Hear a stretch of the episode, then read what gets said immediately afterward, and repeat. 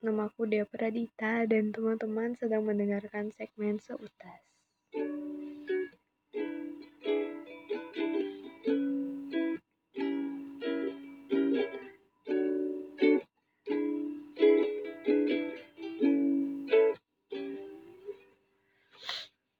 Seutas ini merupakan bagian dari podcast kata kita juga teman-teman. Tapi jangan berharap akan mendengarkan suara David di sini ya, karena memang ini adalah segmenku sendiri gitu.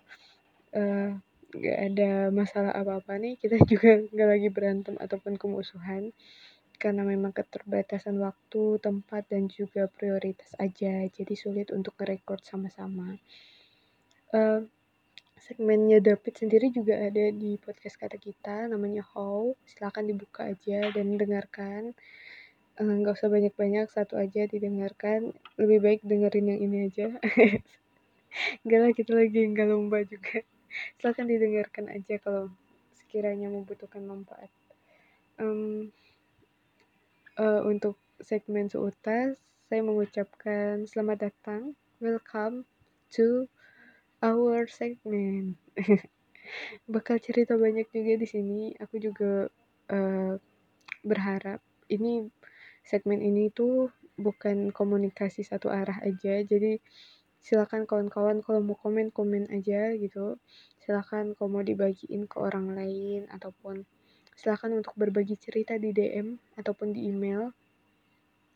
Bisa juga di DM IG yaitu di DAPRDT eh, aku juga sangat senang jika dapat respon dari teman-teman semuanya um, oke okay deh Oke, untuk episode yang pertama sebenarnya aku rada bingung nih mau, mau ngebahasin apa. Cuman kayaknya ada beberapa masalah yang menarik untuk diulas. Kemarin sempat cerita-cerita juga ke kawan-kawan di real life, di circle real, real life gue, ya. real life. sempat juga mendapatkan cerita dari mereka dan ya menarik lah. Terus aku mencoba untuk menyimpulkan masalah-masalah apa aja sih yang sebenarnya ter sering terjadi di usia-usia kita. Di 20 tahunan ke atas ini di 21, 22, 23, 24 gitu kan. Ya lumayan menarik untuk diulas oke. Okay. terus uh, masa-masa apa saja sih? Eh yang pertama teman-teman di sini pernah nggak sih ngerasa kalau circle pertemanan kita itu makin lama makin mengecil?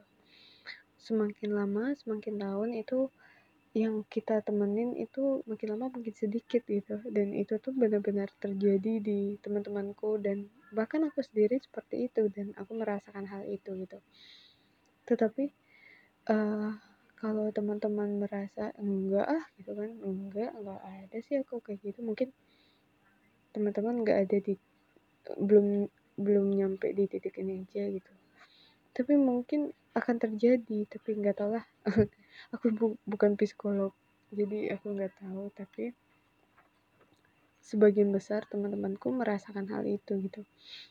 Hmm, akan ada saatnya di mana kalian itu merasa bahwa circle pertemanan pertemanan kalian itu makin lama makin sedikit gitu terus uh, sebenarnya apa sih uh, yang salah dari kita sampai teman kita tuh makin lama makin berkurang gitu kan? Sebenarnya menurut aku ya gak ada yang salah dari kita. Karena aku percaya bahwa setiap orang itu ada masanya dan setiap masa itu ada orangnya gitu. Uh, di luar kita punya masalah apa ya ya pastinya introspeksi diri itu pasti yang wajib kita lakukan dan kita mesti tanya gitu ke diri kita kita ada salah nggak? Terus apa saja sih yang mesti diperbaiki? Yaitu hukumnya wajib gitu untuk kita lakukan.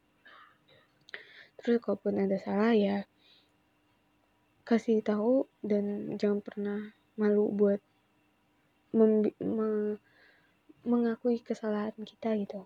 Lalu setelah kita introspeksi kalau kita ngerasa kita nggak punya salah ya kita misalnya udah baik kepada orang tetapi orang malah sebaliknya kepada kita ya makanya kita bisa lakukan adalah berusaha realistis aja tentang apa yang terjadi gitu. Hmm, nggak hmm, apa-apa biarin aja kalau kalau bisa kita malah tariklah diri kita dari hidup orang tersebut. Untuk apa?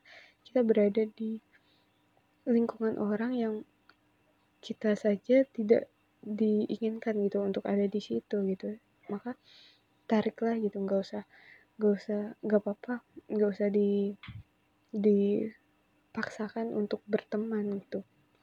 Nggak usah fake dan gak usah sok baik di depan orang tersebut dan mengharapkan dia akan baik juga ke kita gitu. Ya janganlah jangan pernah taruh harapan itu kepada orang lain siapa pun itu gitu kan. Karena ketika kita berharap maka kita kita harus siap untuk kecewa gitu. Dan daripada kita kecewa ya lebih baik kita nggak usah berharap. Makanya nggak apa-apa kehilangan satu dua orang dalam hidup kita. Kita juga nggak hidup kita juga nggak akan berhenti gitu. Kehilangan satu dua orang di hidup ya hidup kita juga nggak akan berhenti. Hidup ini akan tetap berjalan. Mau gimana lagi? Ya satu-satunya cara adalah membiasakan hal tersebut. Hal membiasakan hal ini terjadi gitu. Perlahan-lahan gak apa-apa nanti akan terbiasa dengan sendirinya dan biarkanlah waktu yang kasih kesimpulan tentang siapa-siapa aja yang benar-benar berada di samping kita saat ini gitu. Uh, terus masalah yang kedua yang nyaris kutemukan kepada seluruh teman-temanku dan actually aku gitu kan kita sulit banget buat kita sulit banget gak sih buat jujur kepada diri kita sendiri?